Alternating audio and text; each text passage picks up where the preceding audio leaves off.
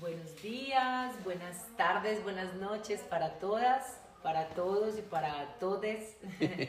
Bienvenidos a este nuevo círculo de palabra. Qué rico estar aquí acompañándoles de nuevo, expandiendo conciencia, información y tantísimo amor. Hoy estamos mi hermano Pacho y tenemos dos invitadas, yo, María Naranjo, y tenemos dos invitadas, Luza, Luz Azul y la Sirena Morena, Ana María Lozano. Hoy vamos a hablar acerca de el femenino, de cómo sanar a través del femenino y también tocaremos diferentes temas acerca del despertar de la conciencia y la expansión de- del conocimiento ancestral. Vamos a comenzar con la oración del Go. Queremos hacer la apertura por medio de Luz Azul. Nos va a compartir la oración del Go, que es como la con lo oración que se inicia el día. con la que se inicia el día, en la que nos conectamos a primera hora con el Internet cósmico. Y bueno, ya ella nos explicará más eh, de qué se trata el Go. Cuéntanos. Yo lo voy a hacer, pero va mirando porque yo tengo películas con el movimiento. Claro. Mirando frente al sol, a la salida del sol, aquí en Río Negro se hace faltando un cuarto para las seis, porque a las 5.45 es la postura del sol aquí en el oriente. Entonces empezamos, brazos arriba.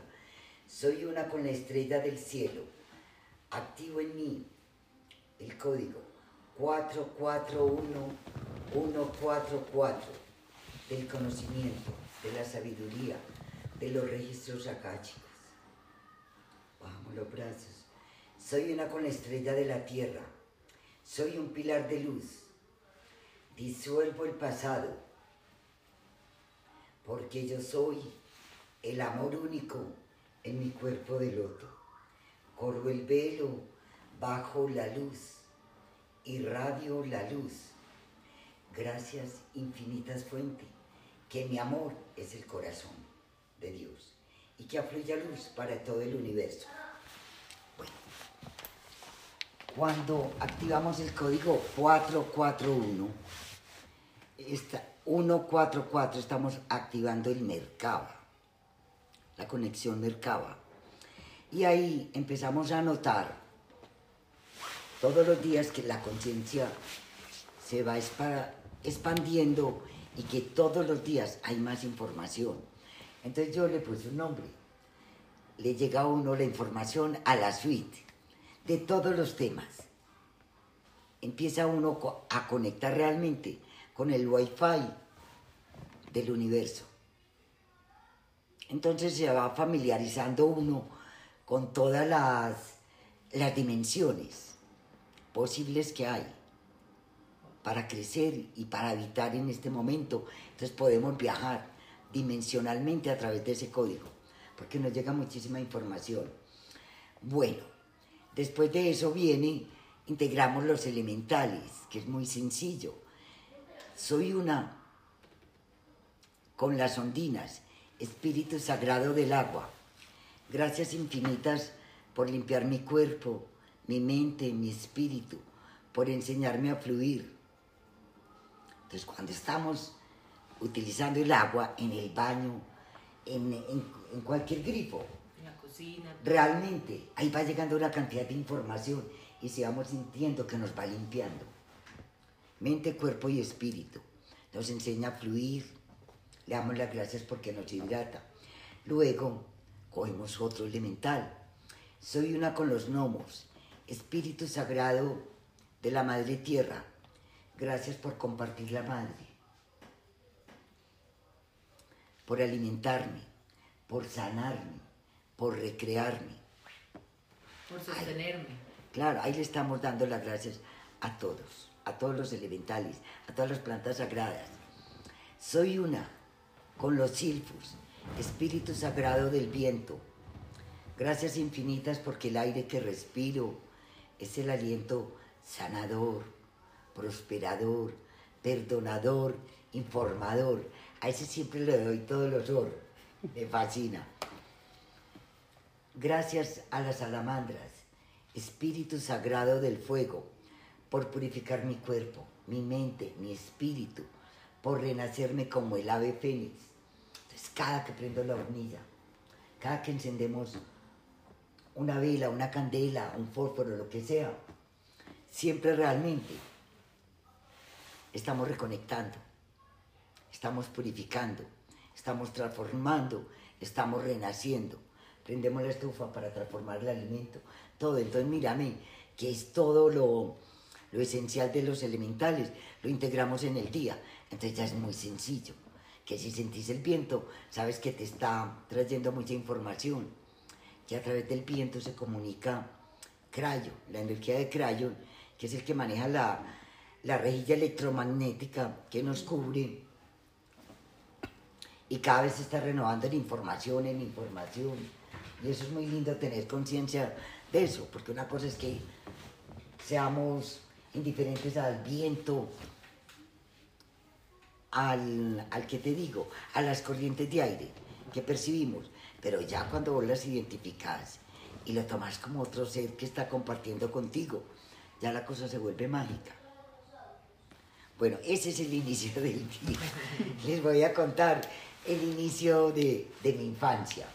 Bien, qué rico. Cuéntanos por favor tu historia que siempre, o sea, eh, para mí que te conozco, digamos, a fondo hace ya tres años, siento que tu historia es muy inspiradora, tanto como para mujeres como para hombres, pero sobre todo para la mujer que le ha tocado desde que llegó al mundo, como dices tú, que caíste en paracaídas, que te ha tocado como ser esa mujer disruptiva, te ha tocado romper paradigmas, patrones desde tu familia y tu cuna y, y tu nacimiento hasta, bueno, hasta hoy en día tu forma de, de, sanar y de compartir esa sanación con otras personas. Entonces, cuéntanos un poquito de, de tu vida. Bueno, primero que todo, la diferencia la empiezo a sentir muy marcada a los cinco años. Yo iba a hablar de brujas, más nunca de brujos, pero siempre también intuía y veía un malestar porque los hombres estaban por encima, como en el poder, y todas las mujeres están sumisas, y yo como niña, pues sumisa tenía que ser, ¿cierto? Entonces la única forma como de salir de esa sumisión era convertirme en bruja, porque teníamos una empleada muy mágica y le decían bruja, inclusive el mayordomo hacía una cantidad de rituales para quitarle la brujería pero ella seguía, pero era una maga. Entonces yo le insistía a ella que yo quería ser bruja como ella, porque la veía tan autónoma, tan autosuficiente, tan increíble, y quería ser como ella. Y ella, pues, yo tenía cinco años, y era pues una niña que nada que ver. Entonces me dijo, sí, tranquila, para descartarse. Me dijo, vean, se, se tiene que tirar del techo con una escoba, en una escoba, si quiere volar como bruja. Y de todas maneras tiene que gritar cuando se esté tirando. No creo en Dios ni en María Santísima, pero como era una familia tan religiosa, obviamente aquella creyó que yo no iba a ser capaz, pero mi alcance era ese, llegar a ser bruja. Me tiré, me accidenté. Eh, claro, después creí que era, que no me había vuelto bruja, porque yo dije, yo no creo en Dios en María Santísima, pero yo sí creo en ustedes, pero quiero ser también bruja. Y se lo dije pasito, me tiré. Obviamente que me accidenté. Y mi papá lo que hizo, pues, castigarme. Por eso, yo quedé muy triste con la señora, pues que realmente me había confundido con eso. Y seguí. Pero yo era muy, muy, muy, muy amiga de todas las ancianas de la vereda. Y todas me tenían a mí como la mascota ellas nunca iban al médico, sino que iban al yerbatero. Y me llevaban a mí al yerbatero. Mis papás se oponían a eso, pero yo les sacaba el permiso porque le decía que me iba a misa de 4 de la mañana, que se llamaba misa de gallo. Entonces nos íbamos caminando y ellos iban a misa y luego iban donde su médico, que era el yerbatero. Y el yerbatero me sentaba a mí en las piernas tan hermoso, a mí me fascinaba cómo olía eso, un cuartico pequeño lleno de hierbas, y él le recetaba y los campesinos enfermos se aliviaban con él. Yo no entendía, el médico de la familia, que era el doctor Gutiérrez, y el médico de los campesinos, que era el yerbatero. Entonces me incliné más por el médico de los campesinos, que era el yerbatero, y de ahí el amor que tengo yo a la yerbatería. Me encantan y amo las plantas medicinales. Bueno, después de eso llegan situaciones muy difíciles, muy difíciles, que fue la guerra que se vivía, las guerras civiles, que era la violencia en Colombia. Y vivíamos en una finca, al frente pasaba el tren, por ahí a unos 100 metros, más o menos el tren, y ahí pasaban disparando, liberales contra conservadores, no entendíamos nada. A nosotros nos escondían en la casa, detrás de unos escaparates que eran los armarios. En ese entonces no habían closets, sino escaparates. Y al otro día, con el periódico que llegaba, después de mis papás leerlo, los hacíamos en bolitas para tapar los huequitos de las puertas de la, de la, de la finca, porque disparaban y quedaban huecos. Teníamos que estar debajo de la cama, a veces amanecíamos detrás de los muebles o debajo de la cama. Bueno, así fuimos y realmente lo veíamos como un panorama permanente porque no entendíamos de política, sino que liberales y conservadores se mataban. De todas maneras, de ahí salió en mí una persona compasiva, solidaria, de querer proteger al otro, querer proteger al otro, resguardar al otro, y de ahí empieza también lo que es el amor por la sanación, porque a cualquiera que lo rasguñara una bala o algo, pues la sangre es de todas maneras muy, muy llamativa, entonces a mí me, me preocupaba que se fuera a desangrar, entonces yo lo que hacía era mínimamente pues sanarlo. Estaba muy pequeña, pero de todas maneras intuía que lo mejor que podía hacer era eso. Entonces de ahí mi afición a la sanación. Eh, bueno, pasa el tiempo, mis amigas ancianas, campesinas me ayudaron cantidades, muchísimo.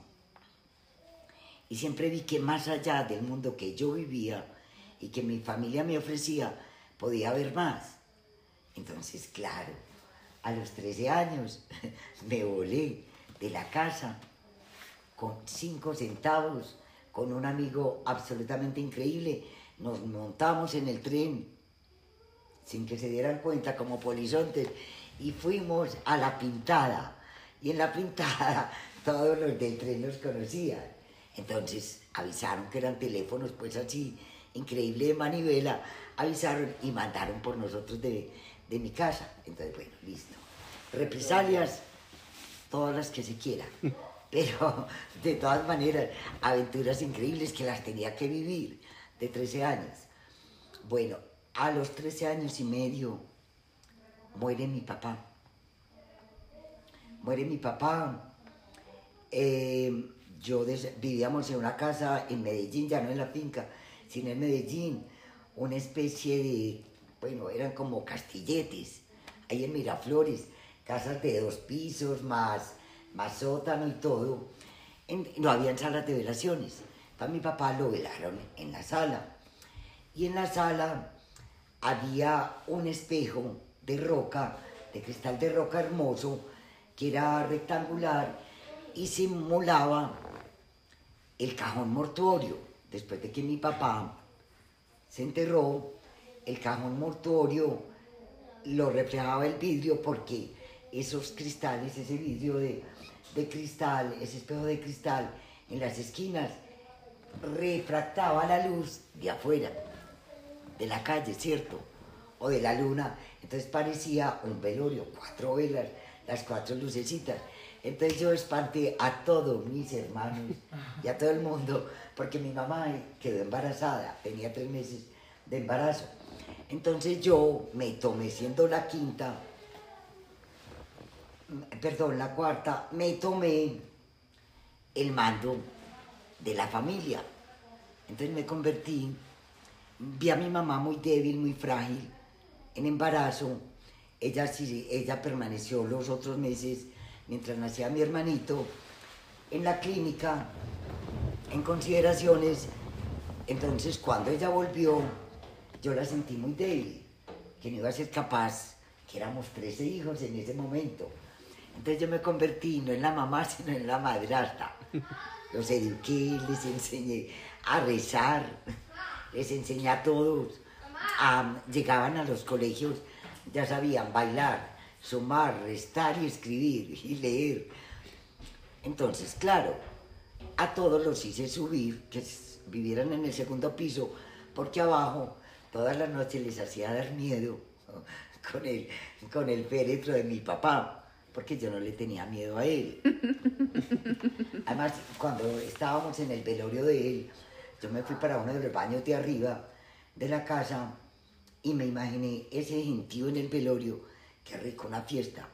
Y puse palito Ortega, que estaba de moda en ese entonces, y me fui al baño a bailar, a celebrar que todo era tan perfecto que yo quería mucho a mi papá, le tenía favor. Pero que era perfecto, darle gracias a Dios que si se lo llevó era porque lo necesitaba y nosotros ya no. Claro, pero pues yo era una niña, 13 años y medio. Entonces, así me dio eh, como, no sé, como ánimos de manejar y controlar yo y ser como, que lo vine a entender después, que era un miembro parental, que yo era una hermana parental. Que al no estar de mi papá, al fallecer mi papá, yo corrí de lado a mi mamá y realmente acogí a todos mis hermanitos y acogí mi propia tribu. Fuera de eso, yo tenía una labor con los gamines, que eran los niños indigentes que pedían limosna, pero en ese entonces había una situación muy triste y ellos era muy común ver que los gamines, que así se les decía, comieran las basuras, los sobrados en las canicas de las basuras, y a mí eso me impactó cantidades, entonces yo dejé de comer y empecé a integrarlos y a recogerlos muy simpáticamente, preparándolos para la primera comunión, enseñándoles a rezar.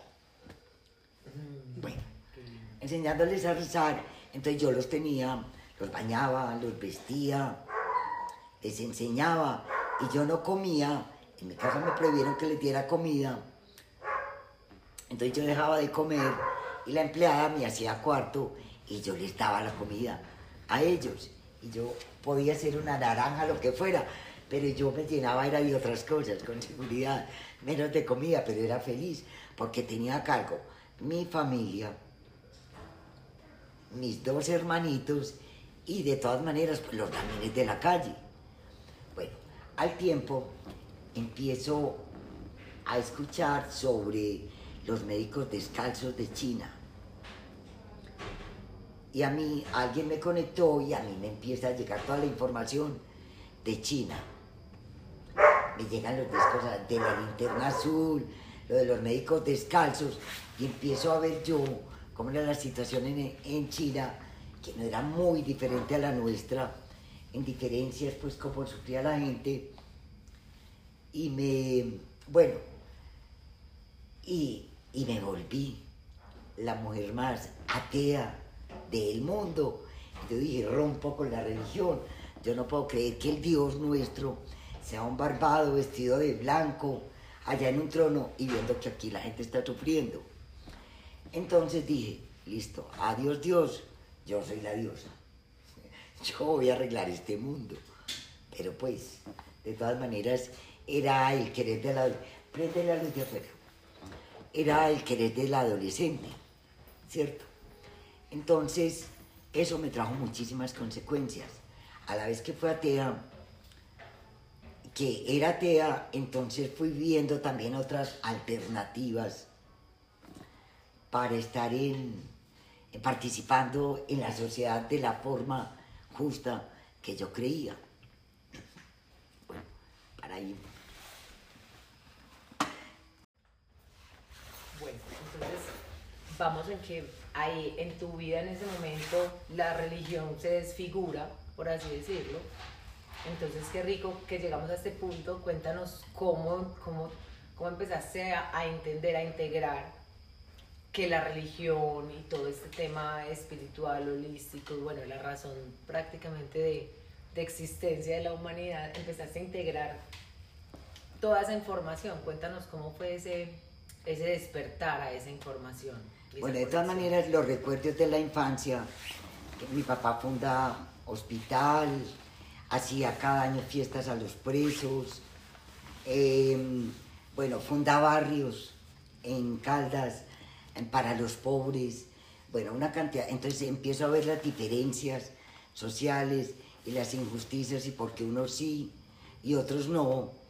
Entonces empiezo ya como a formarme realmente como ser independiente de la religión y a ser realmente una atea y entregarme como al servicio a los demás.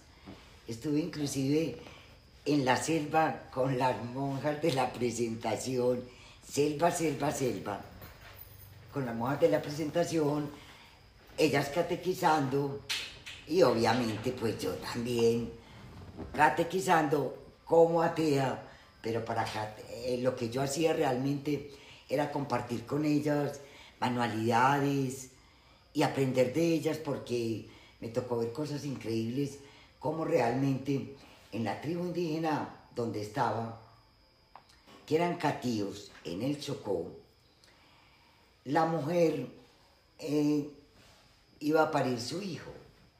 Y ella trabajaba hasta el último momento. Bajaba del monte de recolectar alimentos.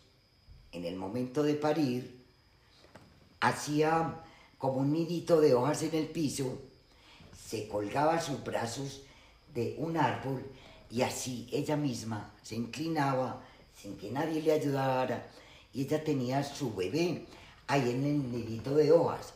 Llegaba al río Andágueda, cogía su bebé y en el río Andágueda se metía y con piedras cortaba el cordón umbilical. Y el hombre, 40 días en la choza, con todos los cuidados, y ella se ponía un emplasto de hojas para el sangrado y salía a trabajar, con el bebé cargado amamantándolo, y el hombre 40 días en la choza.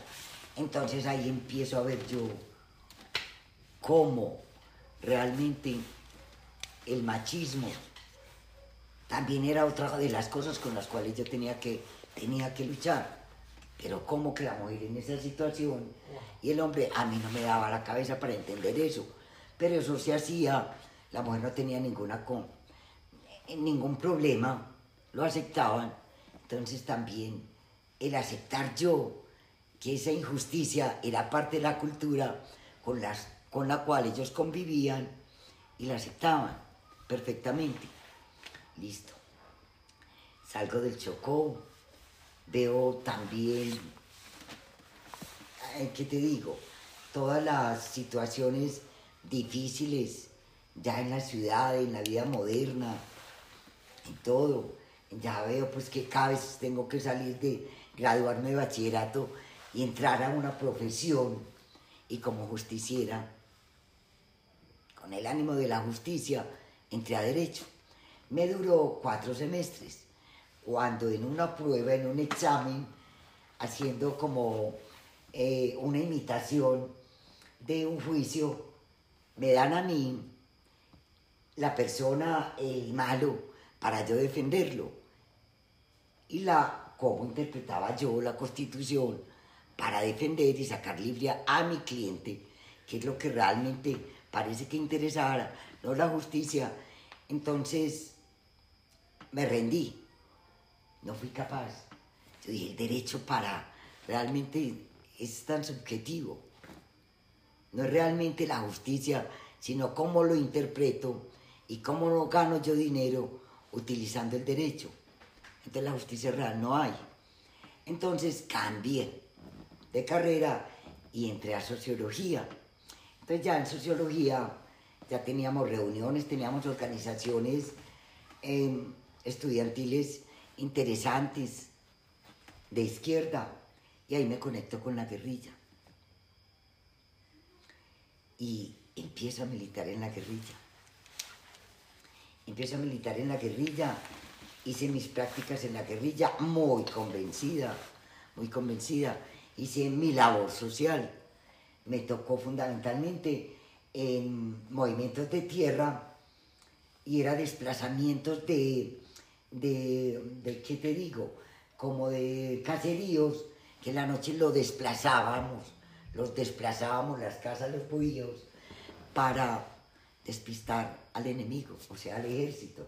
Entonces nos pasábamos toda la noche recorriendo, en, pasando esos bohíos, pero eran unos convites grandísimos y trabajábamos pues la tierra, cultivos de yuca, de ahí contra enfermedades como tétano. De todas maneras me tuve que volver a la ciudad, pero entonces ya yo trabajaba era en la zona urbana. Y me dediqué a trabajar pues dentro de la organización que yo pertenecía, sindicatos, siempre buscando justicia, justicia, justicia, justicia. Pero realmente llega un momento de la vida donde la vida le va, dando unas experiencias y me lleva a que no es mi lucha, sino que es el fluir y es la aceptación. No tengo que pelear ya con nada, sino aceptar porque nada se sale de la perfección. Entonces transformo mi pensamiento, va llegando a través de la experiencia de la vida a trabajar la herramienta fundamental que es la espiritualidad y me salgo y me excluyo de la política, totalmente. Ya me había excluido de, de, de las religiones, de todo eso. Entonces ya llega un momento que me excluyo de la política y digo, no es ni derecha ni izquierda porque son las mismas. Y lo viví en carne propia. Y es exactamente lo mismo. Es lo mismo. Lo único, este crecimiento y el avanzar es individual. Y como tú estés realmente energéticamente, estás rodeando todo, todo, todo eh, a 20 kilómetros, creo yo, el impacto a la redonda cuando tú manejas tu propia energía, sea positiva o negativa, la onda expansiva es profunda. Entonces, la medida que uno toma conciencia de esa onda expansiva, entonces tiene que darse la lucha y escoger el camino. Y es o la luz o la oscuridad. Y es reconocer que yo tengo oscuridad y la voy a alumbrar. Entonces me dedico más bien a esa práctica, a tratar de alumbrar mi propia oscuridad y salir de ahí y entregarme al otro en sanación, en realmente poder practicar en conciencia qué es la compasión, qué es el otro, porque si somos uno. Entonces entendí que todos somos como un solo árbol, lleno de, de hojas, que si hay una hojita enferma y las otras aparentemente no, el problema de la enfermedad es de todas. Entonces enfoqué la sanación en que si tú estás enferma, yo también. Si tú tienes dolor, yo también. Entonces, ¿cómo transformo el dolor y la enfermedad del otro a través de mi propia luz? Sentí cánceres, tuve cánceres, tuve tumores, he tenido muchísimas enfermedades, pero realmente he sido muy sana porque todo lo he transformado a través de la experiencia, porque no es mi cáncer, no ha sido mi tumor, es, es el del otro. Entonces realmente si lo trabajo en el otro, lo estoy trabajando en mí. Y ahí entendí que es la unidad. Entonces de ahí que todos los días, realmente, cuando me levanto, si quiero ser uno con el cielo y la tierra. Quiero pertenecer al todo y quiero llegar realmente que mi yo superior me conecte con el yo soy. Porque a veces mi yo superior, cuando no me conecto muy bien con él, y lo trato solamente como mi doble cuántico, puede permear emociones que a la hora de la verdad no son tan sanas, porque trato de vivir muy estoica, muy precisa, pero con una higiene mental de estar muy feliz y positiva. Y agradecida, sobre todo, que eso también... Eh, personalmente me has ayudado muchísimo y es ese agradecimiento a todo, absolutamente a todo, y ahí uno se da cuenta cómo funciona la magia, inmediatamente uno agradece eso malo, sale a la luz esa, ese regalo del universo que es en realidad lo que hay detrás, ¿cierto? Eh, en cuanto a la sanación que hablabas ahora, bueno, cómo eh, el momento en el que tú empiezas ya a sanar personas, que la gente empieza a acudir a ti, ¿cierto? Cuéntanos un poquito como de esa historia de, de, de sanación y la historia que tienes también como con tu hijo, que es una experiencia maravillosa y un ejemplo grande para todos. En el 98 llega una gran amiga mía y me dice, Lucha, de cumpleaños te voy a dar los dos niveles de homeopatía. Llega una amiga de Bogotá y me dice, te voy a dar a ti y a tus hijos los cuatro niveles de Reiki. Bueno, a mí, manos llegaron unos, eh, bueno, demasiada información, demasiada información y yo la acogí con demasiado amor y demasiada gratitud en ese momento coincidía que me voy de la finca a vivir a la ciudad y me comunico con la fuente y le digo, gracias infinitas por toda la información que me trajiste a la suite, pero por favor no me hagas salir de mi casa. Que los pacientes lleguen aquí. Perfecto, el universo tal cual como se lo pedí, así me lo trajo. Aquí eres el paciente aquí en tu casa, perfecto. Mi hijo adorado, divino de 13 años, cáncer. Entonces yo dije, ah, claro, esto es un desafío, me estás probando, sé que es tuyo, que me lo prestaste, pero lo voy a amar y a cuidar hasta el último momento. Y si me estás desafiando, a ver si se aprendió y bueno, voy a hacer lo mejor posible. Y me dedico a como hacer realmente mi práctica de sanación ya consciente que la venía pues practicando, pero no tan disciplinadamente, ni con tanta información ya homeopática, del Reiki, el, ¿cómo es que se llama? Pues todo. Eh, todo, todo, todo, me llegó toda la información, el Mercaba me llegó... Fuiste de las primeras que les llegó el, el libro de milagros. El, el libro de milagros, la primera edición que llegó aquí, a mí me, a mí me llegó el libro de milagros empiezo a practicar y a practicar y se me presenta muchísimo. Una experiencia hermosa porque todas las mamás que tenían hijos con cáncer y a las cuales se les habían muerto los hijos, todas me llegaban con, eh, con unas posiciones pues, de apoyo completamente eh, negativas. Prepárate que se va a morir. A mí no me importaba si se moría o no.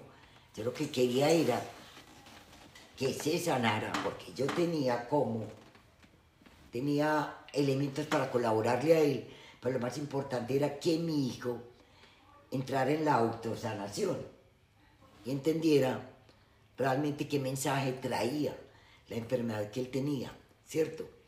Y pudimos descubrir realmente qué fue todos los mensajes que trajo, por qué lo retuvieron, por qué a los 13 años lo retienen, cómo se sana, al año inicialmente las runas. Eh, me dijo, mami, léeme las runas, le leo las runas y las runas le salen la carta del inicio. Eh, todo es tan sencillo, no hay nada, pero toda la creación es como un parto, como un embarazo, nueve meses. Y él lo tomó tan literal que a los nueve meses me dijo, Yo creí que esto iba a ser más largo. Fue una situación muy difícil porque cada ocho días se veía al lado de la muerte y no había nada más que hacerle. El tumor que le dio a él, el cáncer de él, se llama el sarcoma de Ewing, que le dicen el cáncer que mata a los niños, porque es un cáncer muy particular que parece que da en niños, hombrecitos menores de 13 años y de la cintura hacia abajo y a las mujeres mayores de 33, de la cintura hacia arriba, que es el cáncer de mama, que dicen que da metástasis, pero realmente es el sarcoma de Ewing, ¿cierto? Por eso hay tanta mujer que muere mientras descubren que es el sarcoma de Ewing. Bueno, eh, se le hizo un protocolo, el protocolo francés, en su quimioterapia, se trabajó muy consciente, muy consciente, y cuando termina la quimioterapia, nosotros nos mandan del protocolo, los encargados del protocolo francés, una información que debo reportar qué pasaba en el entorno familiar del paciente, que era el segundo en Colombia, que se sanaba sin mutilación, porque es un cáncer que la práctica inicial es mutilar el miembro que coja para que no avance. Entonces no contamos toda la experiencia realmente como era, que había sido ayudados no solamente por la, por la medicina tradicional, por la quimio, sino que fundamentalmente era la, la medicina holística y, y, la postura espiritual lo que hizo que se llevara pues a, a la sanación total. Em, se le hicieron exámenes porque cada seis meses había que llevar los exámenes y yo ya a los 18 meses dije, no más, no hay que buscar lo que no se, se nos ha perdido. Claro está que tuve mucha represalia de los médicos porque decían, señores, que sí o sí, eso le repite. Eso fue en el 99, estamos en el 2022, nunca le repitió. Él es consciente que la autosanación fue lo, lo fundamental y mi hijo también es un sanador en potencia. A él le tocó, después de que sale de esto a sus 14 años, dictar conferencias en la Clínica de las Américas con pacientes de cáncer y dándoles ánimos. Y él descubrió que el cáncer era, existiera en la mente y que el cuerpo o el lugar del cuerpo que respondía a esa información era la que estaba comunicando que era lo que había que transformar. Era en el pie. Entonces él sabía que le querían estancar su, su progreso, su, su avance en la vida. Entonces así lo tomamos, el derecho al avance en la vida y así se fue desplazando realmente el cáncer. Entonces yo sentí la responsabilidad y la necesidad de que de esa forma tan fácil de sanar, que era desde el corazón y desde el amor, entonces dedicarme a la sanación. Entonces yo trabajo fundamentalmente con pacientes de cáncer y lupus, porque para mí son las enfermedades más sencillas y fáciles, porque son pacientes que los médicos les dan un diagnóstico de fasto ya terminal y llegan a mí y yo les digo que cuando llegan a mí es porque ya están sanos y utilizo que le robé la técnica al Maestro Jesús de hablar claramente. Tú ya estás sano. Cuando llegas a mí es porque ya estás sano. Solamente te hago tres terapias con el fin de que vayas borrando esa información en tu ADN de ese pronóstico. Entonces, eso me ha funcionado muy bien y he tenido muchísimas personas con cáncer y con lupus que están sanas. Tengo una paciente que tiene 28 años y desde los 6 años la estoy viendo. Los médicos le habían dado 6 meses de vida. Tiene el lupus más agresivo que yo he visto, pero es un ser absolutamente hermoso, es una persona que se desempeña socialmente como una muy buena profesional, es un ser de un crecimiento espiritual y tomó dominio de su cuerpo y practica la autosanación. Entonces ella viene conmigo, eh, yo le paso algunas técnicas que me van dictando y, las vamos implementando, pero ella maneja su propia sanación y ella es una sanadora. Realmente es una sanadora hermosísima a través de su enfermedad y que todavía la tiene, pero completamente dominada porque tiene un lupus absolutamente agresivo y autodestructivo, pero ella ya sabe y ya sanó el origen. El origen que le creó esa enfermedad. Ya lo sanó, ya lo perdonó. Entonces ya las cicatrices corpóreas que le quedan pues son más fáciles de superar. Y en esas estamos. Bueno, eh, estoy totalmente eh, en éxtasis porque me siento en un útero. Me siento en un útero de sanación, un útero donde fluye la, la energía femenina y donde en cierta manera eh, la energía masculina tiende a, a bajar, a sintonizarse, a ser más pasiva, porque a través de todo lo que acabo de presenciar y escuchar, eh, he sentido un arullo, ese, esa, ese, ese abrazo y entiendo cómo es de poderoso la energía femenina. Me gustaría que me cuentes y cómo podemos eh, socializar a todas las personas que nos están escuchando en cualquier parte del mundo, cómo podemos activar la energía femenina para, para sanar ese masculino irascible, eh, dominante y que en cierta manera lo único que nos trae es un retroceso. Perfecto, yo también tuve que trabajar mucho y doblegar y subliminar mi masculino, porque en toda esta mm, apertura de conciencia, en todo esto, hay que lidiar con mucha estructura. Entonces, en ese momento sé que fui demasiado masculina, que era como la única forma que yo encontraba para poder sobrevivir. Pero en ese trayecto también descubro con la sanación que es a partir del divino femenino como eh, debo fundamentalmente actuar y sano mi divino masculino. Entonces lo importante es cómo sanamos el divino masculino. Integramos realmente ese divino femenino, tanto hombres como mujeres, porque nosotros también como mujeres tenemos que sanar, integrar ese divino masculino, porque es, el equilibrio es ese.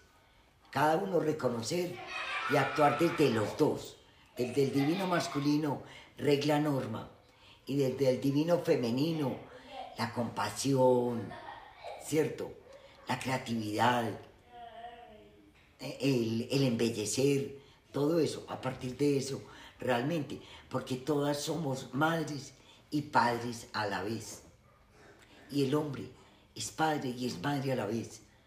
Así no tenga útero, pero su conciencia también es madre, en la bondad, en la compasión, cuando la desarrollamos, estamos desarrollando el divino femenino. Entonces realmente, el sofisma de nuestros cuerpos, la división del cuerpo con los órganos masculinos y femeninos. Eso es un sofisma. Pero somos uno. Somos ángeles. Ángeles completamente, completamente. En una cápsula o en un recubrimiento humano. Pero realmente nosotros somos asexuales, nosotros somos la divinidad. Mira que ya estamos viendo muchos casos. Ayer nada menos vi una información de un programa que van a emitir de los hombres que son, porque sus señoras tienen problema, los que tienen en el vientre sus bebés. Que me parece, me les quito el sombrero, me parece hermoso y poder desmistificar eso, porque es que nos, la Matrix nos permeó tanto que nos hizo creer que el parto era dolorosísimo. El parto es un osgarno, osgarno cuando lo vivamos así. Va a ser increíble, pero a cualquier mujer le preguntamos, el parto, dolorosísimo, horroroso. Pero no, ni es doloroso ni es horroroso. Sentimos dolor porque eso fue lo que nos hicieron creer que era doloroso. No, no es doloroso. Es un oscarmo igual. Y así lo tenemos que vivir y transformar. Entonces, mira, mi es que cuando el, el masculino, el hombre dice, yo quiero integrar mi femenino, es porque ya lo integró. Simplemente ya que lo empiece a sentir, que lo empiece a sentir, a sentir toda esa sutileza y esa, em, y esa generosidad también en el femenino y en el masculino, pero realmente somos el complemento perfecto. Entonces yo sí me atrevería a decir que esto casi que la división de, de género es casi una condición de de, sí, de tercera dimensión, creo. Yo creo que en la quinta ya no nos vamos a ver ni como hombres ni como mujeres, sino como seres de luz. Así el uno tenga los hijos, el otro vaya allá y haga lo otro, pero realmente vamos a sentir esa identidad como del yo soy, fuera del sexo, asexuales, sino divinos, y potencializando realmente todos los sentidos. Ajo. bueno, acá tenemos otra invitada muy, muy, muy, muy especial, pero sé que, que, que, que hemos tenido una disertación impresionante, realmente me siento muy feliz, muy honrado y sobre todo me llevo mucha información y honro cada día más mi femenino y el femenino, porque ese es el camino para la sanación de nuestro planeta. Ese fue un mensaje que recibí en mi, en mi ceremonia de, de honguitos sobre el proceso del kundalini de la Pachamama que es puramente femenino. Y cuando me conecté, wow, mi cuerpo realmente decía, wow, todo eso siente, todo eso sienten, wow, fue impresionante. No daba mi cuerpo con tantas sensaciones al mismo tiempo. No, no, no, no daba. Y tú, de todo lo que me estás diciendo, vienen todas esas sensaciones que tuve en ese momento. Y el mensaje más importante que fue al masculino es la desgenitalización para poder, al menos nosotros, poder entender la magia que significa la creación, la magia de lo que significa el femenino, convertir lo denso en belleza. Gracias, gracias Luisa. Yo sé que contigo nos podríamos quedar conversando días enteros acerca de infinitas historias que, que tienes para, para contarnos y también muchísima información. Ahí medio tocamos y en medio entramos ahí hablando de tercera, de quinta dimensión. Bueno, eso ya sería como otro círculo de palabra eh, muy nutritivo.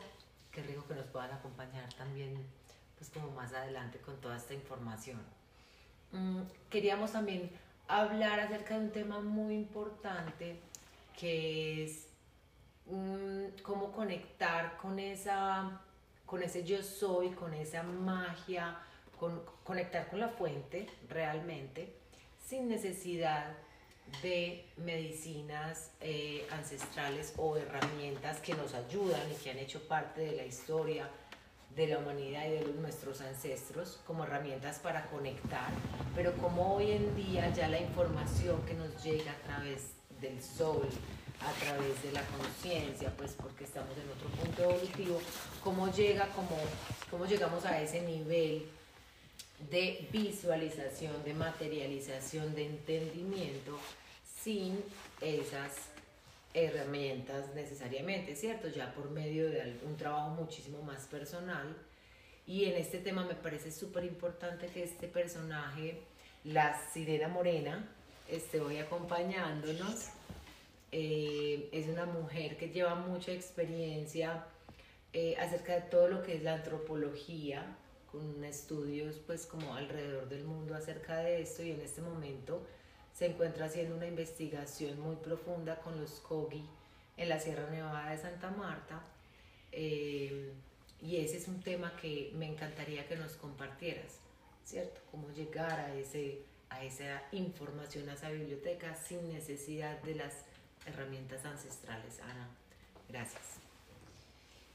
Mari, muchas gracias por tu introducción. bueno, yo también quiero empezar un poco como Luza sobre la historia de la magia en mi vida, cómo despertó. Voy a tratar de ser más breve para que pronto tengamos como unos minutos al final de intercambiar pensamiento, sobre todo desde una experiencia tan, tan amplia y tan hermosa como la tuya, que creo que hasta en la voz ya uno se me paran los pelitos de, de la piel y, y, es muy, muy bello. Te agradezco mucho, Luza. Bueno, yo lo que les quería compartir sobre, sobre eh, la magia en mi vida pasó con una promesa. Y es que cuando yo tenía cuatro años, mi mamá me dijo, te voy a disfrazar de gitana.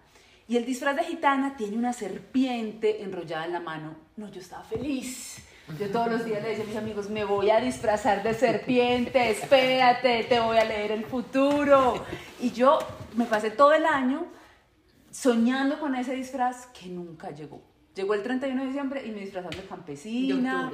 Eh, perdón, de octubre me disfrazaron de campesina, no sé, del ratón Mickey Mouse, de cualquier cosa, pero nunca mi mamá me disfrazó de gitana. Eso quedó así, pero yo luego empecé a leer las cartas. Yo dije, bueno, mamá no me disfrazó, pero yo voy a hacer pues mi oficio de gitana, empecé a leer las cartas, cobraba predicciones, etc. Luego me fui más por el camino del arte, digamos que me empecé a, a, a vincular más con otros procesos creativos y me fui para Europa, donde toda la parte mística tiene otra, otro, otro, otro lugar, ¿cierto? Allá es más el camino de la razón, el o sea, otras filosofías que han, que han inspirado y no está tan vibrante como en América Latina, como en Colombia, pues. Entonces yo me nutrí un poco de lo que estaba en ese lado del mundo durante 10 años, pero mi alma tenía una ansia de, de de esa gitana que me habían prometido, pero no cualquier gitana, la gitana de la serpiente, la gitana de la kundalini, la gitana de la sexualidad. Entonces yo regreso a Colombia ya con 27, 28 años a realizar un doctorado en antropología con los coquis de la Sierra Nevada de Santa Marta y es muy importante eh, dar una pequeña introducción de los coquis y es que es una comunidad que nunca ha cortado el hilo de su historia. Y eso significa que desde la América precolombina, desde los aztecas, desde los mayas, una información que sigue viva, que está palpitando, que camina sobre la montaña más alta del mundo al lado del mar y que tenemos la suerte de que está viva. No es un filósofo Descartes que fragmentó el mundo y está muerto. No es, o sea, no estamos hablando de Spinoza y la fatalidad, de Nietzsche. No, no, no, no, no. Estamos hablando del corazón mismo de la Madre Tierra, como ellos llaman la montaña sagrada, que está hablando y que está palpitando y que está vivo hoy en día. Entonces, me vengo a estudiar esta comunidad ya desde tres años antes, primero en un máster, hasta que dije, bueno, no, ya me voy a vivir allá, quiero despertar esta bruja, quiero despertar el chamanismo en mí, me voy a vivir y me voy a eh, como sumergir en la, en la montaña. Pues resulta que el día que decido venirme de París, ese mismo día tuve un accidente de carro terrible, terrible, terrible, donde eh, los, las personas con las que nos chocamos estaban borrachos, se bajan del carro, me golpean, golpean a la persona con la que venía, tomaba el avión en dos horas, llego a, a Colombia llena de sangre, ok, Dos días después entran a mi casa, le roban a mi mamá todos sus ahorros, eh, se despierta un ataque bipolar, mi mamá se enloquece literalmente, me toca cuidarla a mí. Dos días después me doy cuenta que mi novio en realidad me era infiel y yo era la otra.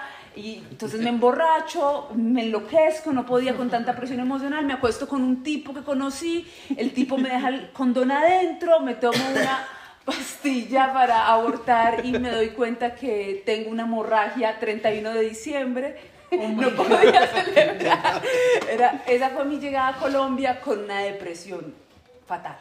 Y en ese momento Mariana, nuestra presentadora, me dice, amiga, pues yo, ¿qué te puedo recomendar? La bruja. Y la bruja es una amiga que tenemos, terapeuta, muy eficaz y de una árbol ancestral, tin, tin, tin, esa mujer cogió herramientas eh, que conoce desde hace mucho tiempo y me hizo una sanación. Bien, muy bien. Ahí me voy para la sierra, llega un grupo paramilitar, tres meses después tengo que salir corriendo por la selva porque en Colombia pues los grupos paramilitares son em, fuerzas bastante perversas, entonces yo quería huir de esto y me encierro en un lugar porque si en ese momento del COVID, si tú veías a tus papás los matabas, entonces yo, pues con mi papá de 80 años, pues los mato y me voy para una casa en clima frío, después de toda esta depresión que había tenido dos meses antes, a encerrarme en una casa y a decir, Dios mío, a empezar a deprimirme, ¿no? Porque también esta cuestión con los paramilitares había sido muy violenta, porque me empezaron a buscar, bueno, eh, no entra pues en este caso. El caso es que empiezo a hacer unas, como una formación también con, con esta mujer que me había hecho esas terapias y empiezan ya a llegar como las las herramientas, las herramientas del péndulo, las herramientas que me empiezan a, enseñar a trabajar con las plantas y empieza a llegar la información a través de sueños. Y me dicen, ah, ok, listo, tú quieres hacer un trabajo, pero pilas que hay que cerrarlo. pilas que tú no puedes abrir el campo energético de alguien sin cerrarlo, pilas que tú no puedes abrir sin pedir permiso, pilas. Y todo eso empieza a llegar a través de los sueños. Bueno, vuelvo a la sierra nuevamente, me quedo allá y empieza a llegar una cantidad de sueños que yo al principio pues no sabía de dónde venían. Eh, uno de ellos, por ejemplo, fue que estaba yo en mi hamaca y llega un mamo, un mamo es una autoridad espiritual, y llega este mamo y me empieza a hacer círculos en el estómago, y yo lo veía y empiezo a ver que salían como unas cucarachas, y yo, pero, ¿qué está pasando? Me despierto y ese día me doy cuenta que tengo COVID.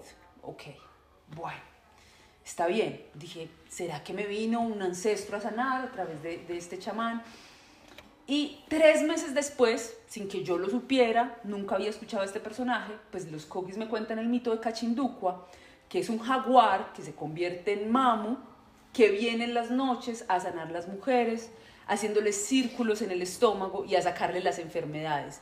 Entonces yo ahí me digo, ok, ok, quiere decir que me llegó en el sueño un elemento de la cultura del cual yo no tenía ninguna información, pero llegó como un elemento sanador y como un elemento mágico que activó algo en mí, pero que también me está ayudando a través de los sueños. Como ese, muchísimos sueños. Otro sueño que tuve, que es importante para la historia que les quiero contar, es que soñé que era un río negro, la oscuridad total, y había un río oscuro, y yo veía un kogi, un indígena que siempre se visten de blanco, atravesando un río obviamente en la vida real tú estás en la noche, ves un río negro y no te metes ni porque te paguen, o sea, no sé, como que no, imposible. Pero yo en el sueño estaba decidida, yo iba detrás de ese kogi. Cuando lo miro bien, eh, al lado de su cabello tenía dos serpientes colgadas en el hombro y esas serpientes se movían súper enfurecidas y yo, uy, uy, uy, uy, uy, y yo caminando detrás de él y veo esas serpientes y ¡fa! Una me pica aquí al lado izquierdo de la nariz y en el brazo aquí izquierdo también, en dos puntos meridianos muy importantes, y, y me pique y me despierto. Y yo digo, ay, Dios mío, ¿qué pasó? Ok, eso fue hace ya más o menos un año y medio. Recientemente tuve una entrevista con un indígena y me dice, bueno, ¿tú sabes cuáles son las iniciaciones que nosotros hacemos para los mamos? Nosotros los llevamos al frente de una laguna oscura, a que se quede varios días al frente de la laguna, hasta que el animal de poder con el que él va a trabajar, el que le va a enseñar, se le aparece, pero no se le aparece de cualquier forma, se le aparece como un monstruo y se lo va a comer y lo va a picar. Y en el momento en que lo pique, en ese momento él va a poder empezar a trabajar con ese animal. Bueno, luego trabajando con los mamos, me cuentan las historias del mundo, de cómo se hicieron mamos. Ya. No les puedo contar pues en 10 minutos todas las historias de un pueblo ancestral precolombino de hace 4.000 años, pero les puedo contar que hay una historia de Dugunawi, que es un gran mamo, y ese mamo para conocer cómo cuidar cada cosa del planeta, él hace el amor con esa cosa. Entonces él lo llevan, digamos, donde las hormigas, y allá él se queda y ve cómo trabajan y mira y ajá. Y a las 12 de la noche lo llama una abuela y le dice, venga, Dugunawi, ¿usted quiere aprender? Yo le explico cómo es la magia sexual de las hormigas. Luego Dugunawi hace el amor con la hormiga. Obviamente Dugunawi se convierte en hormiga, pues. Y ya cuando él hace el amor, ya luego las hormigas lo ven trabajando y tal, y dicen, no, anda, pero ¿cómo hiciste para aprender? Por la magia sexual es que aprenden los mamos no solamente a controlar desde nuestro sistema, pues como de lenguaje occidental, a controlar es decir, a proteger, a entender qué es la energía madre de todas las cosas y qué es la energía, digamos, chamánica, el poder desde trabajar desde un centro raíz, un centro sexual. Eso es algo muy importante. Bueno, eso es como otro punto del mito de Dugunabu. Pero hay otro mito que es el de Nabuba. Y lo que pasa con Nahuatl es que era una serpiente, era una mujer muy seductora, muy seductora, divina, ella, guapísima. Pero eso sí, ella no es el héroe como Dugunawi. Dugunawi es el gran mamo, el héroe, el genial. Mientras que esta mujer, que fue a conquistar el mundo también a través de su energía sexual, es la puta, es la prostituta y es la mujer que no merece ser para nada cuidada espiritualmente, que está relegada y a la cual los mamos decidieron conscientemente no hacer pagamento a Nabuá. Cuando yo leo los mitos en la etnografía, lo que los mamos cuentan es que Naúa pidió que nunca se le hiciera pagamento. Bueno, ahora, desde que yo llegué a la sierra, empecé a tener muchos sueños con las serpientes y me fui un día con un mamo que me dijo, mira, tuve una información que tú tienes que trabajar aquí, aquí es la madre de Nahuba, chao. Y yo, ay no, pero ¿por qué me dejan trabajando con el ser más maligno? Al que le tengo más miedo, ¿qué es esto? Y al principio como que decía, bueno, ¿qué es esto? No, ¿por qué tengo que trabajar acá? Y empiezo a comunicarme con Nahuba por un método de comunicación que, se, que me lo enseñó un maestro en Francia que se llama Jan Lipnik y que enseña a comunicar con las presencias a través del campo áurico, es decir, uno puede medir la tercera áurica, es decir, tú mides tu cuerpo etérico sintiendo cómo él se contrae o se dilata y tú hablas con la presencia y si es un sí o si es un no, el aura se dilata o se contrae. Es como una, un método de comunicación. Entonces empiezo yo a entablar relación con Nahuba y empieza ella a decirme, tienes que hacer esto, tienes que traerme tales ofrendas, tienes que hacer esto. Y empieza también a mandarme sueños. Entonces, en este momento, cuando yo hablo con los mamos, yo les digo, bueno, pero ¿qué pasa con Nahuba? Y sobre todo cuando hablo con las mujeres, con las mujeres Kogis, ¿qué pasa con Nahuba? ¿Por qué? ¿Qué significa? Y vuelvo a la pregunta que hacía ahorita Pacho. ¿Qué significa sanar el masculino sagrado, sanar el femenino sagrado? Y creo que también tiene que ver con la respuesta que dio Luza y creo que es volver a sanar ese femenino que creo que desde la misma ancestralidad está no solamente eh, pues mutilado como está diciendo Mario, cortado, yo creo que es una cuestión como de que ya no se le va a brindar el tributo, ya no se va a nutrir esa fuerza, o sea, ya la mujer, yo creo que... de honrarse. Sí, de alguna forma, de alguna forma creo que además de que no se honra, entonces se objeti pues hay una objetivización, por lo menos en Colombia, en Medellín. Yo ahorita que bajaba de la sierra después de cuatro meses de solo ver árboles gigantes, indígenas, y veía a estas mujeres en el avión con ese pelo tieso, y yo decía, Dios mío, Dios mío, ¿para dónde voy? ¿Qué es esto? ¿Qué es esto? O sea, voy donde las mujeres se han olvidado de su verdadera belleza y están conectadas con una belleza eh, monopolizada, hegemónica, desconectadas de su vientre de luz, porque hay un poder infinitamente grande en la creación y el acto de poder crear. Y no estoy diciendo que los hombres no tengan útero, pero las mujeres tienen un útero físico. Y creo que hay un, pues si pudiera yo dar como una pista en este, en este encuentro, sería cómo sanar el cristal que está en nuestros úteros cómo volver a purificar el útero cristalino que somos. Y creo que sí, nosotros nos hacemos responsables de volver a este origen ancestral, de sanar la cristalinidad de nuestro útero, y que eso va desde los pensamientos que tenemos del deseo sexual, y no estoy diciendo que no los tengamos, pero qué tipo de deseo sexual, con quién comparto mi energía sexual, a quién se la entrego, cómo la dispongo, porque esa es la serpiente, esa es la base misma que permite hacer cosas inimaginables y que la mujer tiene ese doble poder de creación, tanto como desde los hijos, como desde ese útero cristalino que nos lleva a un poder chamánico inimaginable. Qué hermoso, qué linda, qué lindo todo lo que nos comparte. Sí, así es, o sea, eh, yo también cuando estuve de pronto en el 2019 estudiando los discos solares entendí ¿cierto? Ahí fue cuando entendí esa cueva cristalina y la importancia de la energía sexual, cómo nos afecta de esa forma tan increíble. Y claro, en estos años cuando va llegando toda la información ya uno entiende por qué está tan tergiversada la información, por qué está tan manipulada, ¿cierto? Porque eso es lo que pretenden, desconectarnos pues pretendieron nosotros mismos, porque todos somos uno, ¿cierto? A través de la historia, eh, cómo nos desconectaron y nos metieron un montón de cosas que no tienen nada que ver con la sexualidad sagrada. Y apenas ahora estamos volviendo a esa raíz, volviendo a entender la importancia de saberla respetar, honrar y utilizarla para intencionar, para materializar, para dar vida, que es para lo que está creada, para dar vida. Entonces es muy importante como, como toda esta información que nos compartes, te agradezco infinitamente.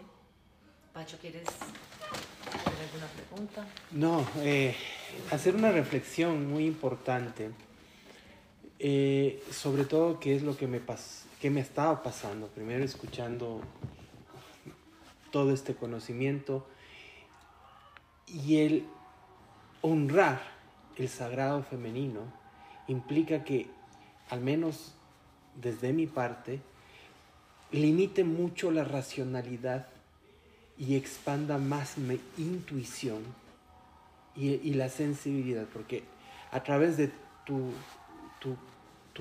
tus historias me llevaste y me conectaste y, me hiciste de acuerdo de mi viaje sobre cuando el kundalini femenino de los niños sagrados me mostraron, ellos me decían que la mujer es la semilla más parecida a lo que significa la Gaia. La Gaia es exactamente una réplica de todo el sagrado femenino que está.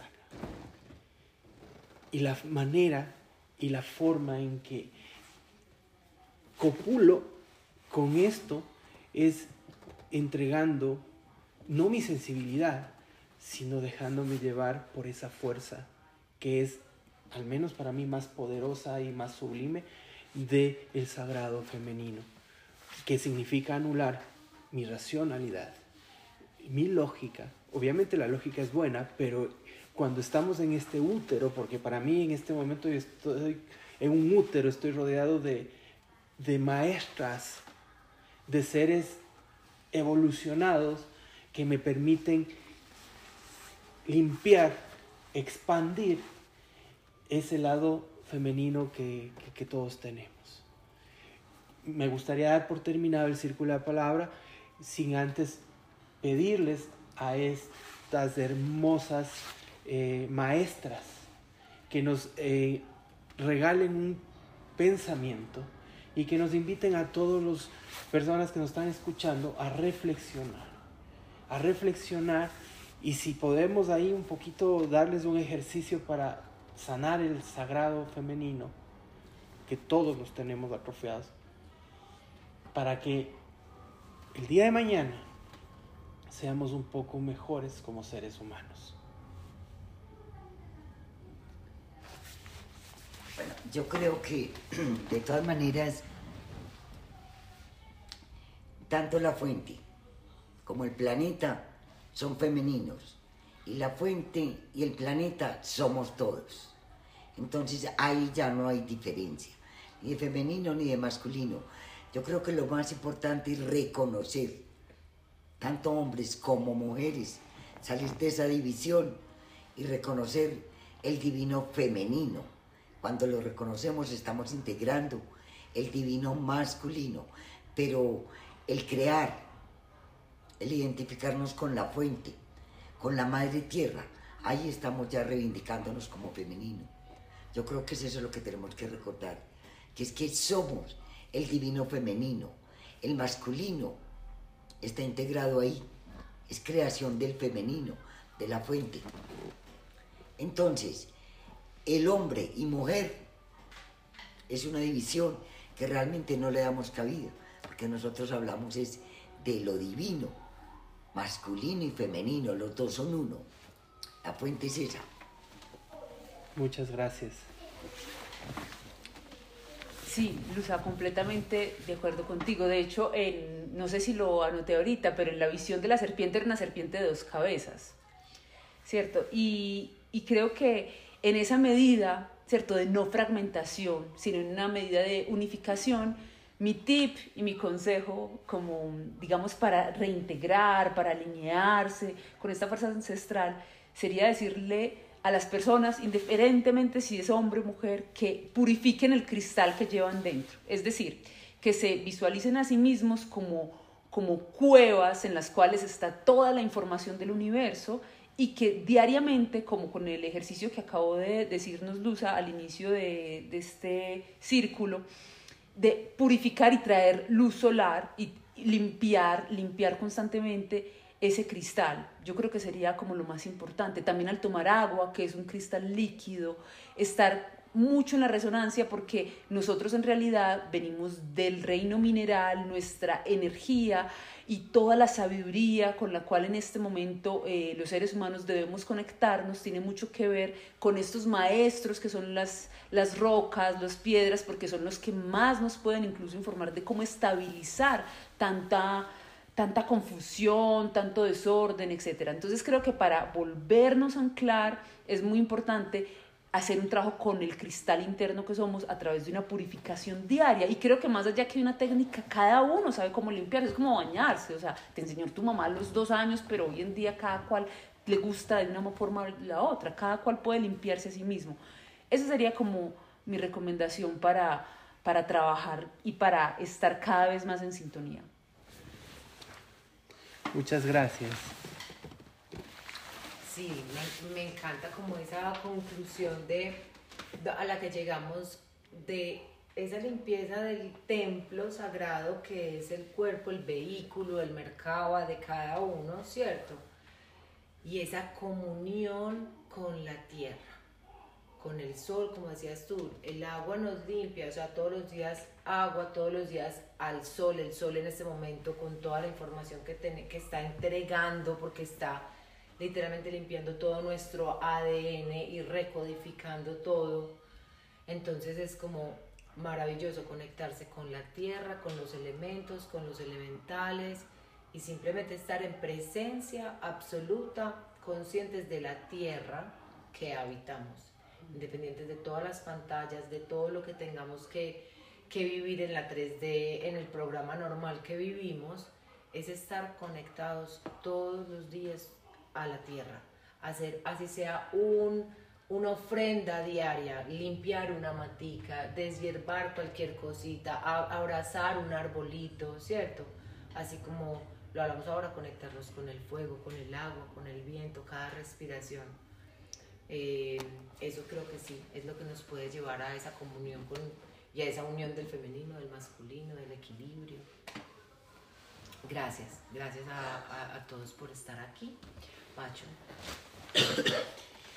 Les invitamos a que nos escuchen y eh, si me lo permiten pasaría a sus eh, redes sociales si es que cada una de las personas eh, se conecta con ustedes para que puedan hacerles preguntas, ¿no? Muchas gracias. Bueno, maravillosa toda la información. me gustaría como profundizar un poco más en este, en este final en esa parte de conexión espiritual, conexión con la fuente sin necesidad de las herramientas que conocemos comúnmente como medicinas ancestrales.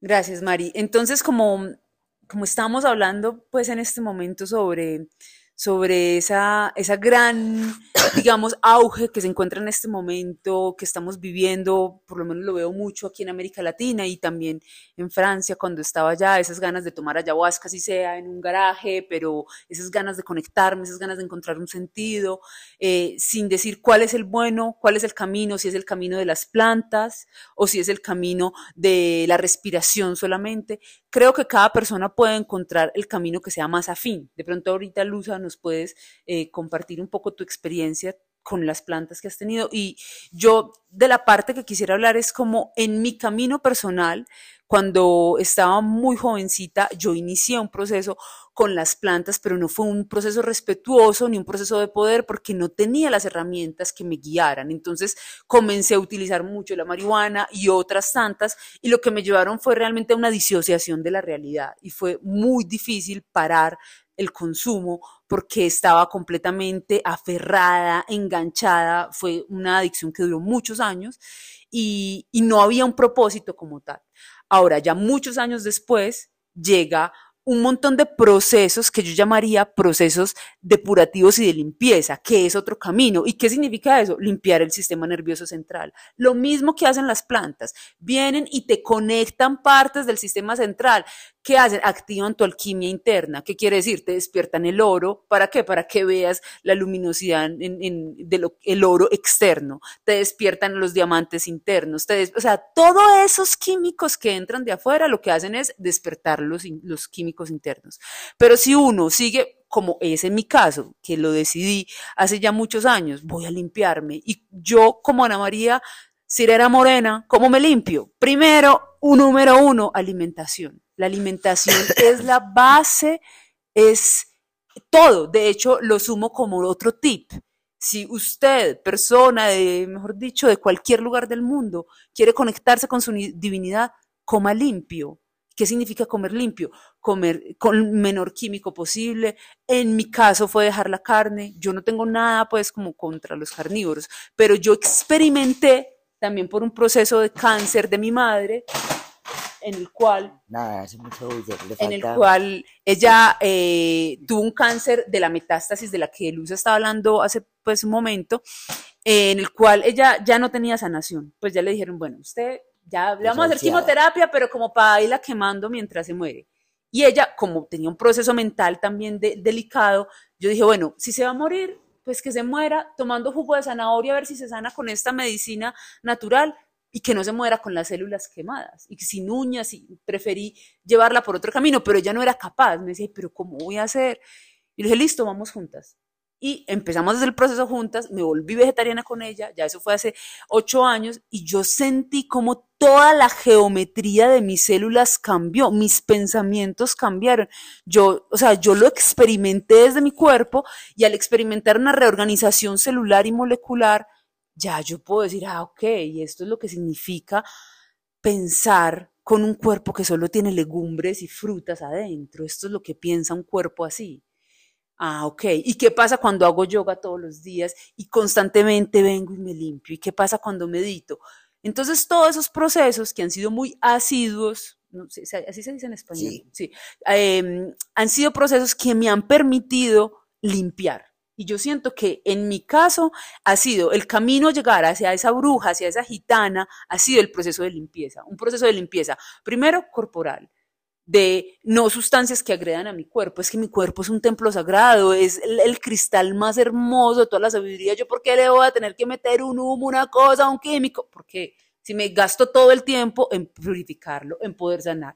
Entonces, claro, es un reto porque desde la emocionalidad sentimos que necesitamos eso sentimos que necesitamos el cigarrillito, el baretico, el no hay qué, la chumita, que la respeto. Yo no estoy diciendo que no, estoy diciendo que vista desde esa muletilla emocional, lo que hace es el efecto contrario desde mi punto de vista.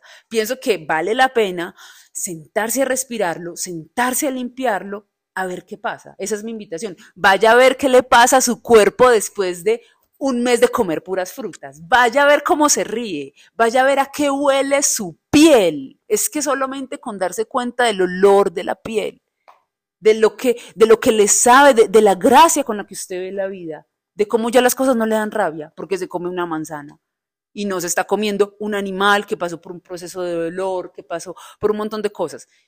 Entonces, ese es mi camino y respeto los caminos de las plantas, las amo, amo el chamanismo, o sea, no tengo nada en contra. Vamos a escuchar otras versiones. Yo, desde mi parte, digo, limpia el sistema nervioso, estire la columna lo que más pueda, cree espacio en su sistema nervioso central a través del aire y de la buena alimentación. Y ahí, conexión directa. Bueno, yo creo, estoy de acuerdo contigo y como para implementar un poquito, creo importantísimo es tener conciencia de los chakras y empezar a conectar con el chakra raíz y ser capaz conscientemente de subir al chakra corona y eso nos ayuda cantidades. El ayuno intermitente. La alimentación es básica, fundamental, que sea orgánico y ojalá producido por uno mismo que ahí lleva otra información adicional importantísima, sin químicos, nada de alimentación con cárnicos, eso sí, definitivamente tenemos que parar con eso, porque eso realmente sí nos llena de las emociones de ese animal maltratado para alimentarnos. Yo creo que eso es lo esencial. Mucho respeto al animal, al otro, que el animal también soy yo. Creo que. Bueno, wow. Ajo, es lo único que puedo decir. Les invitamos y les agradecemos nuevamente. Pues, no, yo, sí, yo, pues no agregar desde mi experiencia, sino que yo quisiera que alguien de pronto como Pacho, como Luza, que han tenido experiencias también de mucha conexión espiritual a través de las plantas, también compartan un poquito, porque es como que no nos quedemos en negro y blanco, como, ay no, solo limpies de que las plantas no. Yo creo que va a depender mucho del ser y sobre todo de la fuerza emocional del ser si el ser tiene una fuerza como para entrar en conexión con esas plantas, porque puede parecer, puede parecer en una primera vista como muy simple, decir, listo, ya me voy a una toma de yagé, ahí está. Ay, me va a dar una sacudida, pero ya me muestra, pero tal vez no estoy preparado. No sé, o sea, como que, quisiera que alguien que tiene más experiencia como tú nos hablara un poco de eso. Bueno, muchas gracias. Eh, experiencia, experiencia. Bueno, lo que yo puedo contarles es que vengo yo de eh, un proceso eh, de muchos años de hacer meditación vipassana.